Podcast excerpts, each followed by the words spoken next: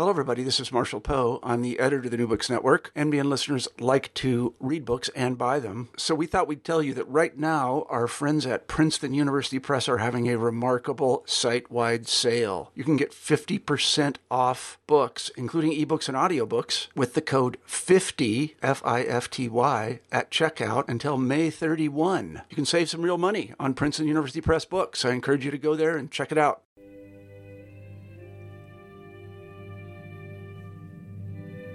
New Books in Economics, brought to you by EAEPE, the European Association for Evolutionary Political Economy.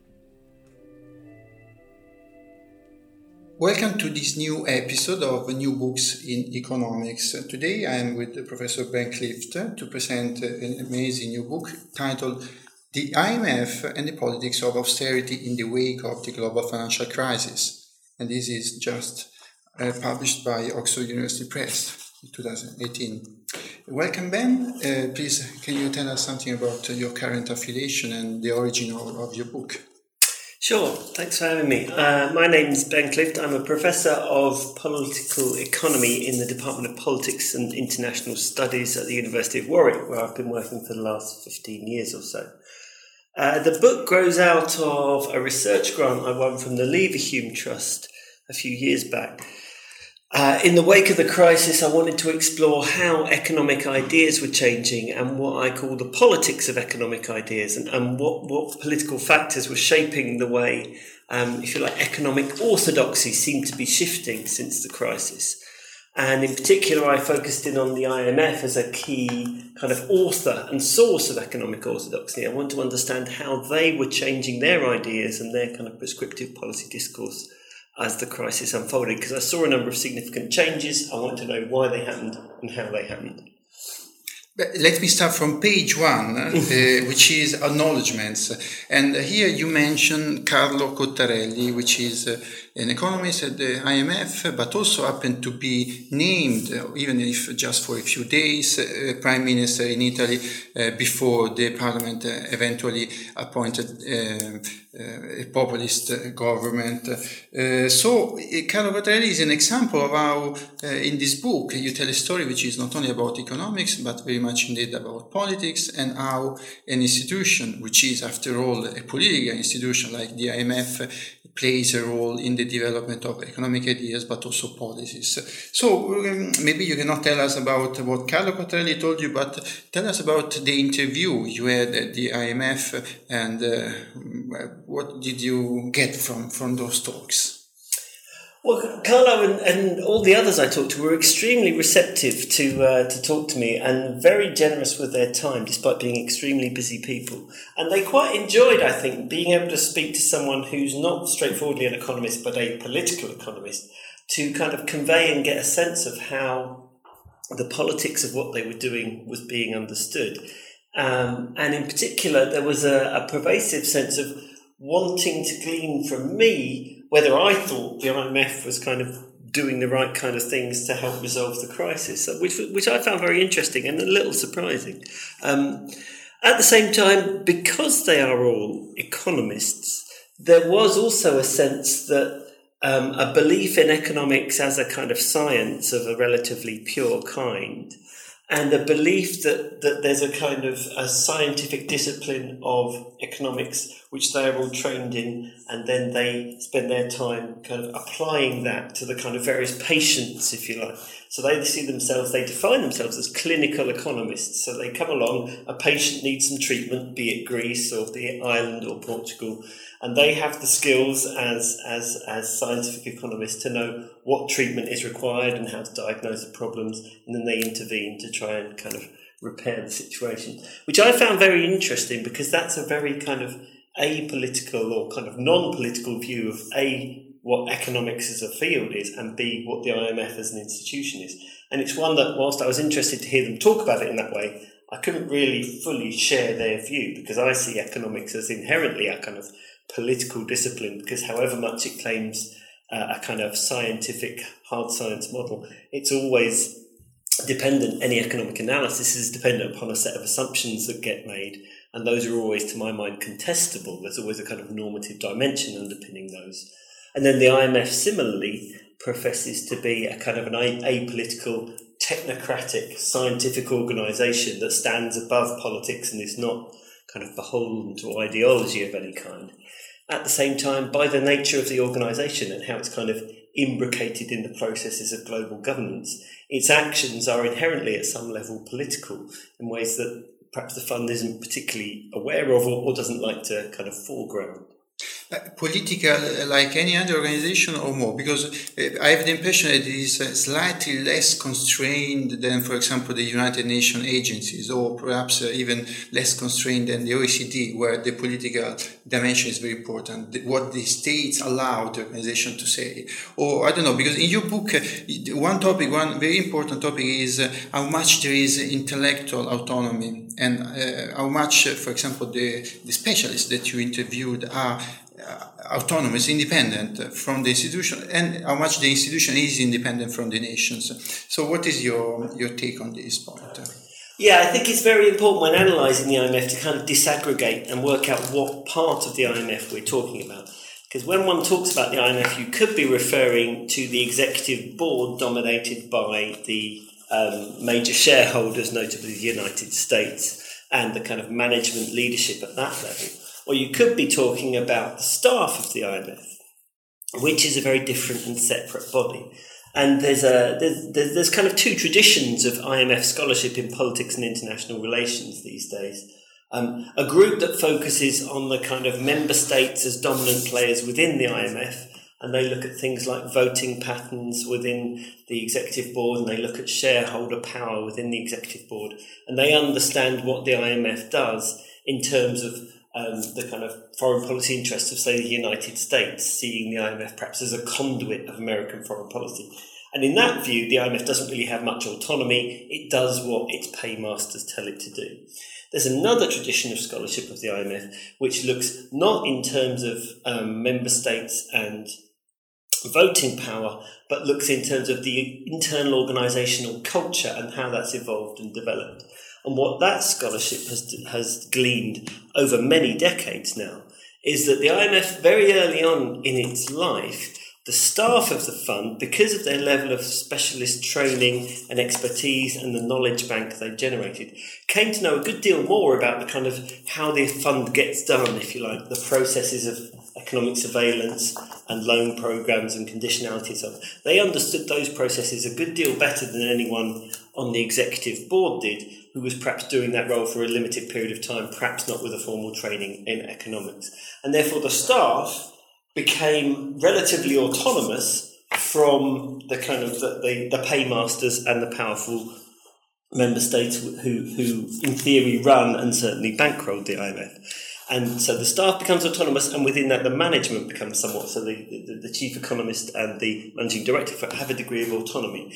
Uh, quite a significant degree of autonomy, I would argue. So the way I understand it, following the work of uh, Len Seabrooke, is to think about this as, as there are certain limits on what constitutes thinkable policy, if like things up with which the major shareholders would not put. Okay, but that's quite a broad range, and within that range, which is broader and wider than you might think, there's a lot of scope for the IMF to prioritise and select policy agendas, policy issues, policy mechanisms it favours, and to kind of take the debate where it thinks the debate needs to go, take its policy prescriptions where it thinks the policy prescription needs to go. That is a very interesting interpretation. Um, so, but so this is uh, where the what we might call it the economic ideology or the economic thought of the institution is developed. Uh, but the book is also about how much this has changed during and because of the crisis, probably. So can you tell us something about, uh, given these dynamics that you have described, what happened in the economic in the set of economic ideas of the IMF during the crisis and after it? Okay, so I think primarily you can see the pre-crash IMF. It's slightly crude, but there's a kind of an institution of the Washington Consensus. So broadly accept the kind of the um, uh, new classical orthodoxy in economic policy, um, which assumed that markets by and large were probably efficient and stabilising, which assumed that such economic stabilisation as did need to take place should primarily be conducted through monetary policy, and that was the most efficient set of mechanisms. There were a range of problems with fiscal policy, it was kind of too politicised. There were leads and lags associated with the effects that it might have, so it was very hard to make fiscal policy interventions timely. And so, for those and a range of other kind of more ideological reasons of kind of opposition to big government and public spending, if you like, the IMF had come to take a fairly minimalist view of the role of fiscal policy within the within economic policy, focused primarily on things like inflation targeting um, regimes and monetary policy issues, and it thought financial markets, by and large, were probably relatively efficient, relatively stable, and were relatively good at pricing risk. Now, obviously, the global financial crisis, two thousand and seven, eight, nine, pretty much blew all of those ideas out of the water not only in the kind of policy real world realm, but also, interestingly, within the discipline of economics up to a degree. There were many who kept the faith, but there was a range of, um, of leading economists who began a certain amount of soul searching about whether they'd come to be too complacent in the assumptions they'd made. Um, famously, Robert Lucas said that we've kind of solved the problem of economic stabilization in 2003. Obviously, that didn't look like a very realistic uh, account of what was really going on by 2007, 8, 9. Um, so what happens uh, within the fund is there's a kind of re-evaluation of the premises on which policy prescription and policy advice was being given, which was not to so much to seek new ideas, but actually to recover an older set of ideas which were already sedimented within fund thinking and practice. One of the interesting things I found in the research was how the fund obviously has a long history of kind of operational work in, in lending, in conditionality and financial programming and, and, and these other practices that goes back to the 40s and therefore between the 40s and say the 70s was imbued with a broadly kind of Keynesian view of the economy because the economists who ran the fund for its first three decades were schooled in that in that world. Those ideas and those practices and those models are still integral to how the fund works today, even if those Keynesian ideas have become less kind of in favour and less prominent and perhaps less visible in mainstream economics and perhaps within the fund itself. Nevertheless, they're still there. And what I found during the course of the crisis was that, in particular, the issue of fiscal policy and how effective that could be was a major focus for Dominique Strauss-Kahn initially, as soon as he took over as, as managing director, and thereafter a kind of an interest in fiscal policy radiated down from him throughout the staff. Uh, and then once Dominique Strauss-Kahn appointed uh, Olivier Blanchard as chief economist, who's a kind of uh, an open-minded economist with certain Keynesian sympathies, but with an interest in fiscal policy as well, then a new bank of work began to be undertaken looking at how effective fiscal policy might be as a stabilisation tool to counter things like financial crises or, or deep recessions. And the finding was that actually the, the prior assumptions, which have been kind of part and parcel of that mainstream thinking I was talking about, the fiscal policy wasn't very effective tool, they were flawed. There was problems with that. If you look back at the policy record and the kind of knowledge bank of the IMF and you rerun the tests, if you like, you find that actually fiscal policy is a good deal more effective than we thought it was. The leads and lags problem isn't as big a problem as we thought it was some of the issues of kind of um, fiscal policy leaking out to the international economy and not solving a particular economy's problem, that isn't necessarily the case if you achieve economic coordination and so on. So the range of reasons to think actually we've missed a trick. Fiscal policy might be more useful than we thought. That was very useful and prescient and salient um, policy insight because monetary policy was now at the zero lower bound. There was nowhere else monetary policy could go, and yet the economy still looked be teetering on the edge of an abyss, and there was a there was a kind of demand deficiency and a confidence deficiency throughout the advanced economies. At which point, kind of cometh the hour, cometh the man. Keynes gets brought back out of retirement, if you like, within the IMF's ideas and the kind of Keynesian market failure analysis of the crisis is developed, and the Keynesian fiscal stimulus response to the crisis is advocated by Strauss-Kahn and by Blanchard. And thereafter, for the next couple of years, uh, the research department and other parts of the fund do a do a bank of work to explore the fiscal policy mechanisms and effects and how powerful they might be to kind of counter um, deflationary pressures, recessionary pressures, and so on. So you describe a set of ideas, I cannot say heterodox, but at least uh, there is some pluralism. Mm, mm. Uh, and so how would you explain that uh, nevertheless uh, the institution is described not only by political activists and uh, protest movements, but also by some of our colleagues as the absolute evil and as a tyrant and as uh, an, evil institution. How can we explain this? well, maybe they haven't done, done, done, enough interviews at the IMF. There would be one explanation, but I'm sure that's that's just. That's being unfair to them. I think the IMF, again, it, it, it's important to kind of disaggregate the International Monetary Fund. It's not a singular monolithic actor, so not everyone holds exactly the same views within the fund.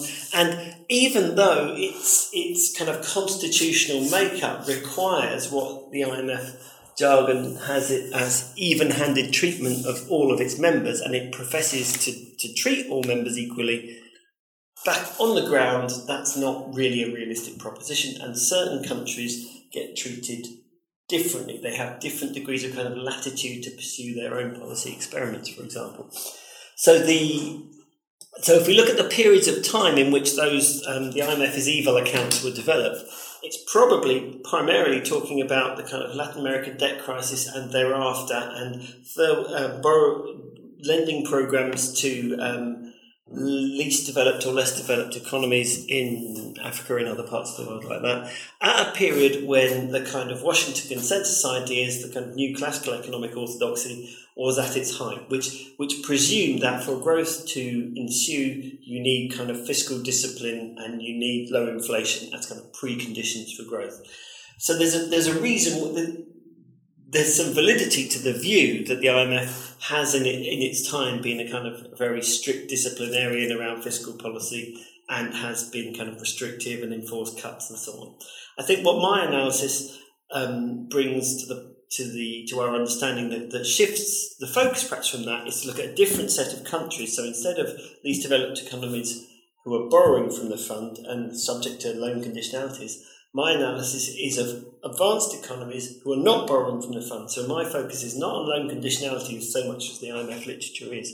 My focus is on its surveillance activities, which get a lot less attention, but actually surveillance is what the IMF spends most of its time doing. The overwhelming majority of its activities are orchestrated and organised and geared towards surveillance.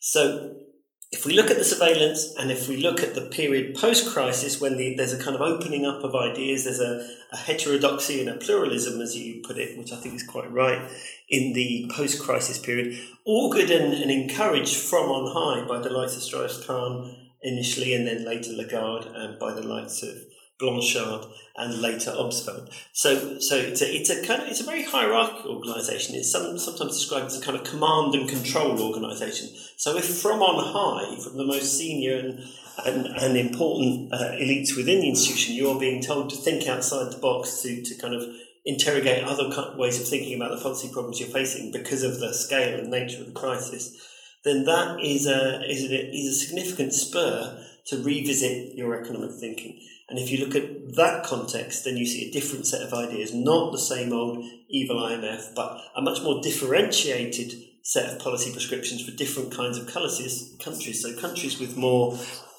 what the IMF calls fiscal space, um, with with more um, credibility and with, with with a kind of longer debt maturity and without facing financing problems and, and troubles getting access to, to lending, those countries can do more different kinds of things, including perhaps more growth oriented fiscal policies, than can those countries who are uh, subject to loan conditionality, facing funding constraints, and having to borrow from the IMF. So it's a more varied and differentiated picture. I would like to move to Europe, uh, where a couple of countries at least were um, subject to the conditionalities, for example, Spain and Greece, if I'm not wrong, or only uh, Greece. Uh, only Greece. Nearly. Greece. Greece, Greece is, the, is the key example. Yes. So uh, in this case, uh, the IMF happens to collaborate with other institutions, for example, the, the European Central Bank.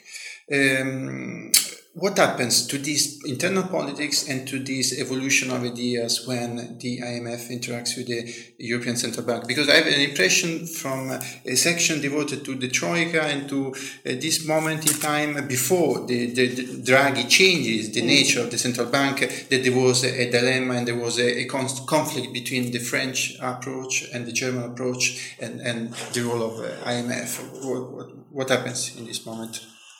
Yeah, so I, I, so the IMF has, in the first phase of global financial crisis, 2007 to say 2009, the IMF has a very good crisis. Let's recall that in the run up to the crisis, before it broke out, the IMF was beginning to sell off its gold reserves to pay staff costs. And the IMF's loan book had dwindled to hardly any loans. So, so it, its kind of business model was a bit bust, if you like it's in the habit of, of lending, um, crisis lending to countries who need to borrow money. They were finding all kinds of other ways to acquire money through international markets and so on. And there was a certain stigma attached for countries like South Korea from after the East Asian crisis. There was kind of stigma attached to taking the IMF's money. It made you look like you were a kind of a not a very sound economy and so on and so forth. So for a variety of reasons, countries didn't want to go to the IMF and borrow money. The IMF was running short of resources and there wasn't any clear sign of, of where the kind of how it was going to get out of, of a sort of almost existential crisis. What is the IMF for? The IMF was asking itself and not coming out with a compelling answer. Cometh the crisis, cometh Dominique Strauss Kahn, suddenly those questions get resolved very quickly. The IMF kind of presents itself and projects itself as the, the kind of source of global economic policy reasoning, steering a course for the global economy through the crisis, providing the economic coordination that only it can provide. There's no other actor in the world economy that could do that. What's needed to avert another Great Depression is economic coordination. Who can do that? The IMF can. And so you have the kind of heroic endeavours of, of 2000, of the second half of 2008 when the, the global fiscal t- stimulus gets announced and gets rallied to by all the, the uh, major economies. And then by early 2009, this, this kind of um, new wave of affection for the IMF feeds through into a massive increase in funding from the major shareholders and a whole new series of kind of um, programs of, of, lending and so on the IMF develops. So the IMF has this has this moment where it reasserts itself as a key player, as kind of global authority on economic policy, and becomes um, resourced to a degree it hadn't been before. So at the immediate crisis moment, the IMF kind of matters way above its level of kind of material capabilities, if you like. its resources are still limited, its staff are still dwindling somewhat at that point, but nevertheless, it becomes centre stage and, and, it, and it kind of plays a key role in shaping the response, which is broadly speaking a successful response to global financial crisis. By 2010, things have moved on a bit, and the global financial crisis is morphing into a debt crisis. The IMF is in some disagreement with European authorities like the European Central Bank and so on, who think that now's the time to kind of retreat and exit from fiscal stimulus as fast as we can because we've got through the we've we you know we didn't go over the abyss we've we've avoided the disaster and therefore let's go back to business as usual pre-crisis. The IMF thinks no, we're in a new normal phase. The world has changed, and we need to think differently about policy.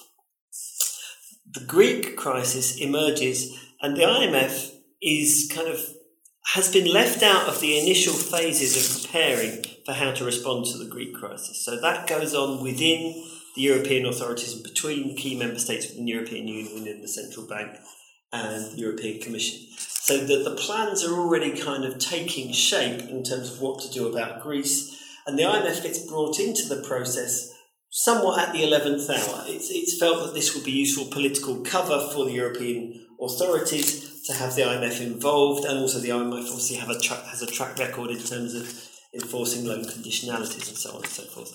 So the IMF is invited to join the Troika um, as the advan- as the negotiations with how to bail Greece out are already quite advanced.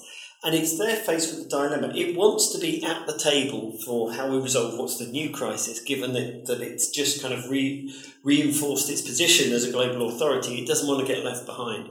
At the same time, it sees that the way the crisis is being handled in Greece is not really on the IMF's terms because certain terms and conditions of how the IMF, how the crisis will be resolved, what package will be offered to Greece have already been determined. The IMF attempts to shift the goalposts, if you like.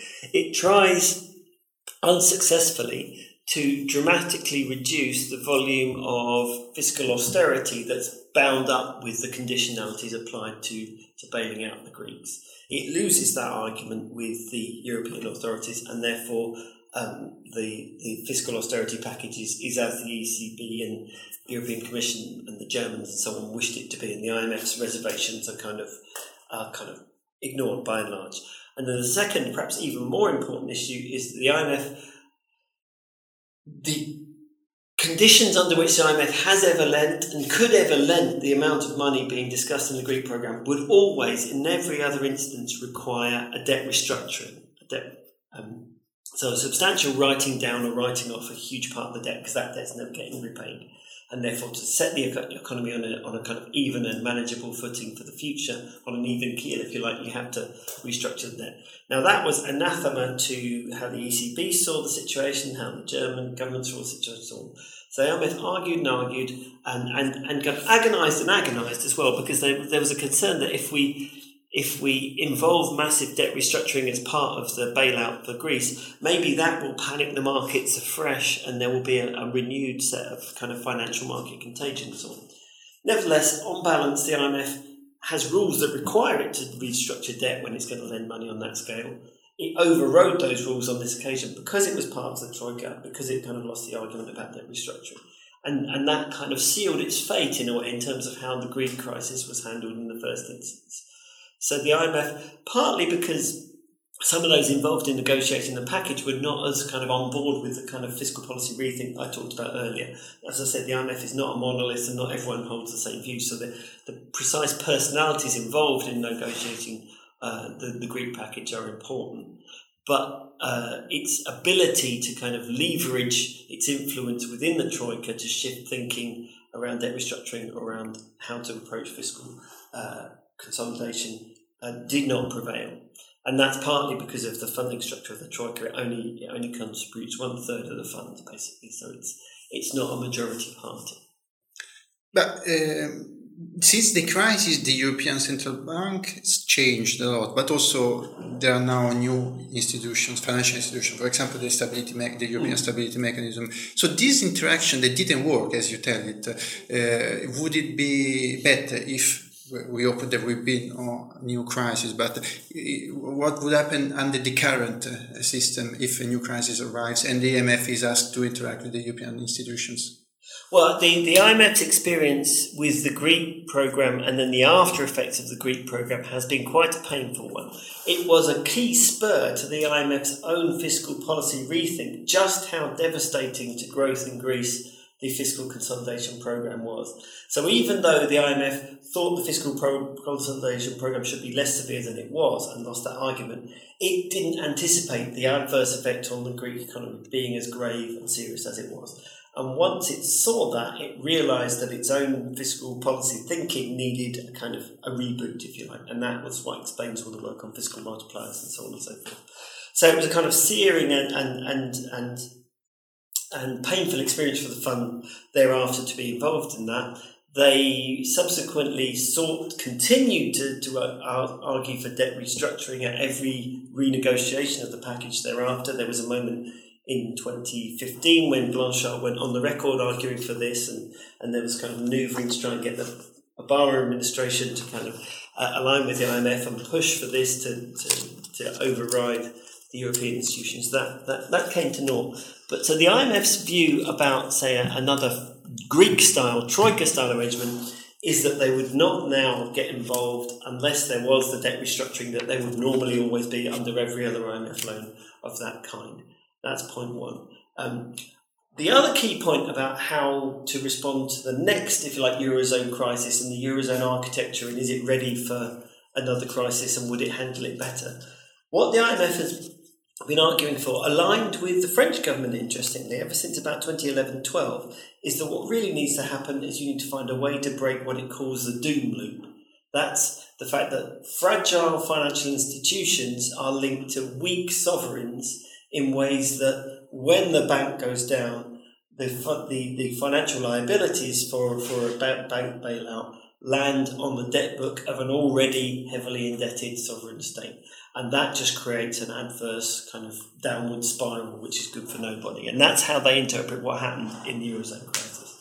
And they've said if that's the problem, then the solution is to break, sever that loop between um, troubled financial institutions and overly indebted sovereign states. And the way to do that is to kind of mutualize in some way the liability and to make private sector take some of the hit, but so that the, the problems arising in the financial sector do not get um, it's not the public sector and the government and, and the taxpayer who, who steps in to um, to bail things out. So the idea of a banking union or full banking union, as the IMF to think about it, is all about that. So you can have direct recapitalisation of banks by things like the European Stability Mechanism. You have um, debt mutualisation at the European level of various kinds. So if, if more funding is needed to bail out banks, it doesn't come from sovereign states. Now, were that to be achieved, and there are difficulties in doing that, very significant difficulties, were that to be achieved, the IMF thinks you could get to a place where even if a future European bank uh, is in trouble, it's not the, the, gov- the government or the state in which that bank is housed that has to step up to the plate and, and bail it out. That opens up possibilities for those governments having reduced liabilities towards the financial sector to have a bit more fiscal space to use uh, economic policy in more kind of innovative and growth oriented ways. Really interestingly, in the last two or three weeks, the European Central Bank has very belatedly aligned with that IMF French position around full banking union and using public power to, as a backstop to kind of prevent uh, future crises of confidence in the banking sector and to prevent the debt ending up on public book. Um, having between 2012 and about three weeks ago, the, ECB had been one of the impediments to a shift uh, whereby full banking union could kind of avert a future financial crisis leading to another eurozone crisis.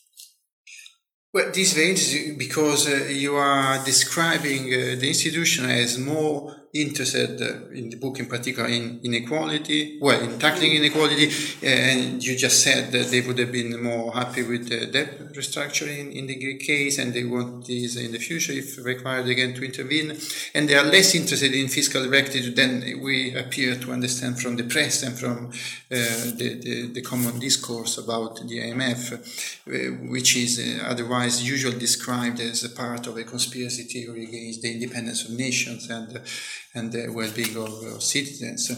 Uh, two chapters of the book are, are, about two specific cases, the French and the British case.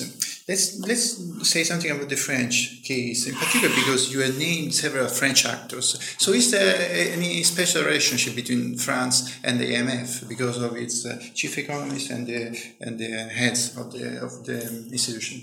Yeah, I've, I've never quite puzzled out exactly what the story is there, but it's definitely the case that a series of the key players in the IMF, not, not just recently, but going back down the years, are French, and there is a kind of particular kind of revolving door, if you like, between senior French politics and administration and the IMF. Why that should be, I haven't completely worked out, but I think it maybe it's, it relates to French aspirations of the French governing elite to kind of be major players on the world stage and seeing France as a kind of as a, a, model of civilization that has lessons to teach the wider world. Maybe it's that kind of motivation that leads French policy elites to Washington to play key roles. Obviously, as as as key members within the executive board, there's and the, the tendency for the leadership of the IMF to be a European that put that places um, French candidates ahead of many in the in the queue to, to be future leaders. Um, so uh, exactly why it happens, I'm not sure, but there is a very interesting connection, um, particularly in this period, because not only is there a connection of personality, but the kind of the way that French authorities and elites perceived the crisis, understood the crisis and its legacy, and understood the kind of policy ramifications and appropriate policy responses to the crisis, aligned fairly fairly closely with the way the IMF rethink had had shifted in terms of the way IMF understood the crisis, the legacy of the crisis, and the appropriate policy responses. So there was a kind of commonality of view between the two, and in the European context, that was all the more stark and remarkable because that was a view decidedly at odds with how the crisis was being understood, as I said earlier, by the ECB and by particularly the German authorities, who were kind of holding all the cards in terms of how the European crisis got responded to. Uh, what about the British case mm. and the, the, the, debate between uh, the British economic policy and the IMF? Well, that is the, the the book is primarily about the IMF, but it's about the politics of austerity, and it's in the UK case that that comes to the fore most tellingly, and it, it it's it's almost a it's almost a, a, perfect illustration of the different positions one can take on the kind of the politics of austerity and how to understand austerity. Um, one view taken by the coalition government led by David Cameron, in particular George Osborne as Chancellor, and the other view taken by all the leadership in the IMF, including Blanchard and Strauss-Kahn and then Lagarde, but also particularly obviously by the, the, the mission team who came to undertake the surveillance of the UK economy on, uh, on a series of occasions between, well, on an annual basis throughout the coalition government. So at this time, the coalition government comes into power in 2010, arguing, firstly, that the crisis was caused by New Labour's fiscal profligacy and by the deficits the New Labour government had run up during its time in office, which was you know, manifestly not true, but it was very powerful in political rhetoric and it won them an election. So the IMF did a number of things. Firstly, it kind of pointed out in its commentary that that wasn't an accurate account as far as the IMF thought about what had caused the crisis. There were other causes to the crisis. What the the incoming coalition government also did was to profess to engage in some quite harsh fiscal uh, adjustments and some deep cuts in public spending, point one, and to do that for a very particular reason, because they thought cutting fiscal spending in and of itself would spur an economic recovery. So then we get to this famous idea of expansionary fiscal contraction, the idea developed by Alesina and others as a view, a kind of decidedly anti-Keynesian view about what fiscal policy is and what fiscal policy does. So far from fiscal policy being something you should do, you should spend more in a crisis. Actually, if you spend less, that will convince market actors of your credibility, of your soundness, and that those credibility effects of a government cutting its spending and, and tightening um, its belt, as it were, will lead to a recovery in the private sector. So you don't look to the public sector for the recovery, you look to the private sector, and you don't spend more in the public sector, you spend less in the public sector. So it's a kind of it's a it's a classic antiquated. It's basically the argument that Keynes was having with neoclassical economics in the 1930s. What do you do in a Great Depression? Do you spend more to get the economy going through through the public purse, or do you tighten your belt and hope the private sector will pick up the slack in the end and find a way? So the the conservative the coalition government comes in, and in its budget is a kind of expansionary fiscal contraction justification for the cuts they're planning. The IMF and its its key players within Places Vote Research Department then undertake a, a, program of work to examine the underlying assumptions of the expansionary fiscal contraction thesis. And they, they look at all of their historical evidence and, and all their data set. And, and then they publish in the, the WEO, their, their flagship publication, uh, a, a, chapter called "Will It Hurt," which basically points ask, argues will fiscal expansionary fiscal consolidation will that work? Will it? And the answer is no, it won't.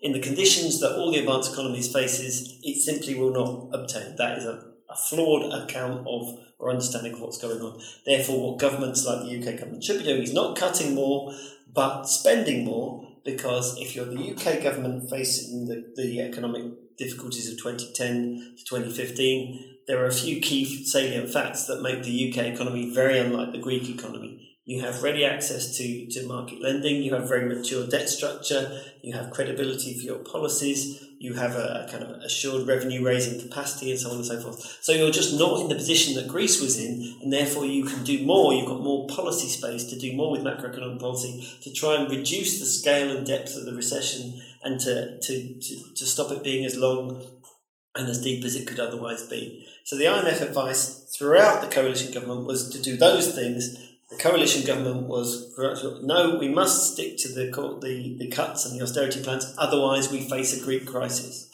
And, and so the argument was about really does the public sector have a role to play in resolving the crisis, or should we leave it to the private sector? Should we focus on reducing deficits and, and bringing the debt down, or should we focus on growth?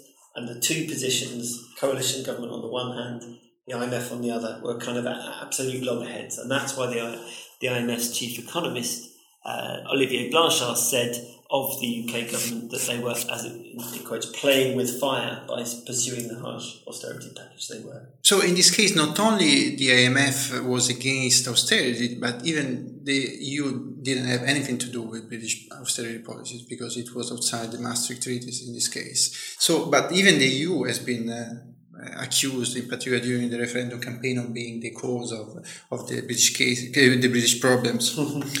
Uh, now, if we move to the conclusion, uh, the key point here, which perfectly suits with your uh, study of the evolution of ideas and auto- intellectual autonomy, the final sentence is about the importance for the funds to, to, to build and to establish and to work on its intellectual authority. So, given the internal politics and the changes that have occurred, what will what should the, the International Monetary Fund do in the future to, to play a more successful role in, in the world. The IMF has a tough job, it really does. Um, the IMF, its constitutional position limits the extent to which it can tell any of its member countries what to do. In fact, it, can, it may not. It has to respect the, the, you know, the elected governments and, and their, their social and political priorities. So the IMF's um, surveillance interactions with governments is a kind of is quite a complex interaction where it might think that certain policies would make more sense for X or Y governments to pursue. But if the X or Y government has no intention of pursuing them, the IMF can't tell them to do so. And just saying they should and then being ignored doesn't help in terms of its intellectual authority either. So that's one issue. A second issue that it faced in the context of the crisis is once in a while the IMF realizes its prior thinking was, was wrong, was mistaken, and then what should it do? So, for example, about fiscal policy, they realised that they got it wrong and that fiscal policy was more powerful than they thought.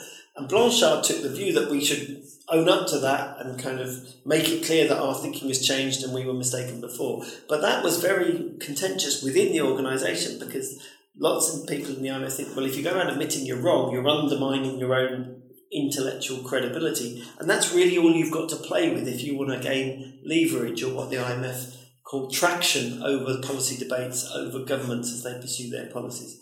So it, the IMF is in a difficult position and it, it is mobilized by and motivated by a desire to kind of counter what they see as wrong headed ideas when they are being pursued, for example, by the coalition government between 2010 and 2015. One might surmise also by the current Trump administration, they would take issue with some of those policies. The IMF feels in the core of its being, its role in the world economy is to, is to point out you know, erroneous policies and try and get countries to pursue more sensible policies that make more economic sense and that aid things like international cooperation and growth and stability.